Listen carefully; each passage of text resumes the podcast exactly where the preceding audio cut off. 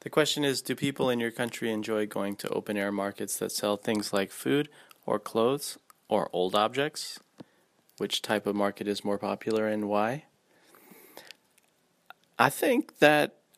people do enjoy going to the kind of market where you might find odd odds and ends,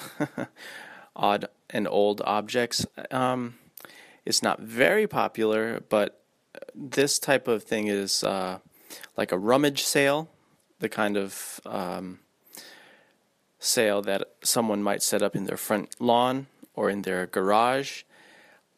Also, uh, this type of sale might occur at a church when they have um, like a flea market or um, a fundraiser for a church. A flea market could be something much bigger, and there is one that operates through the summer into the autumn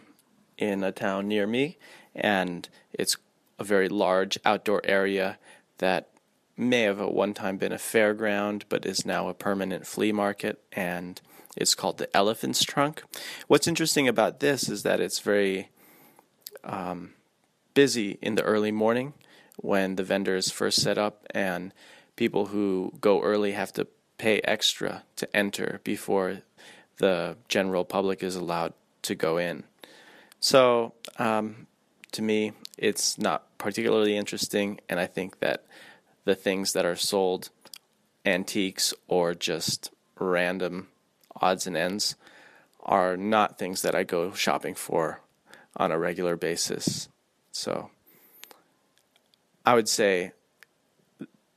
when I go to the shopping malls here, they're always busy, and those are definitely more popular than the open air markets.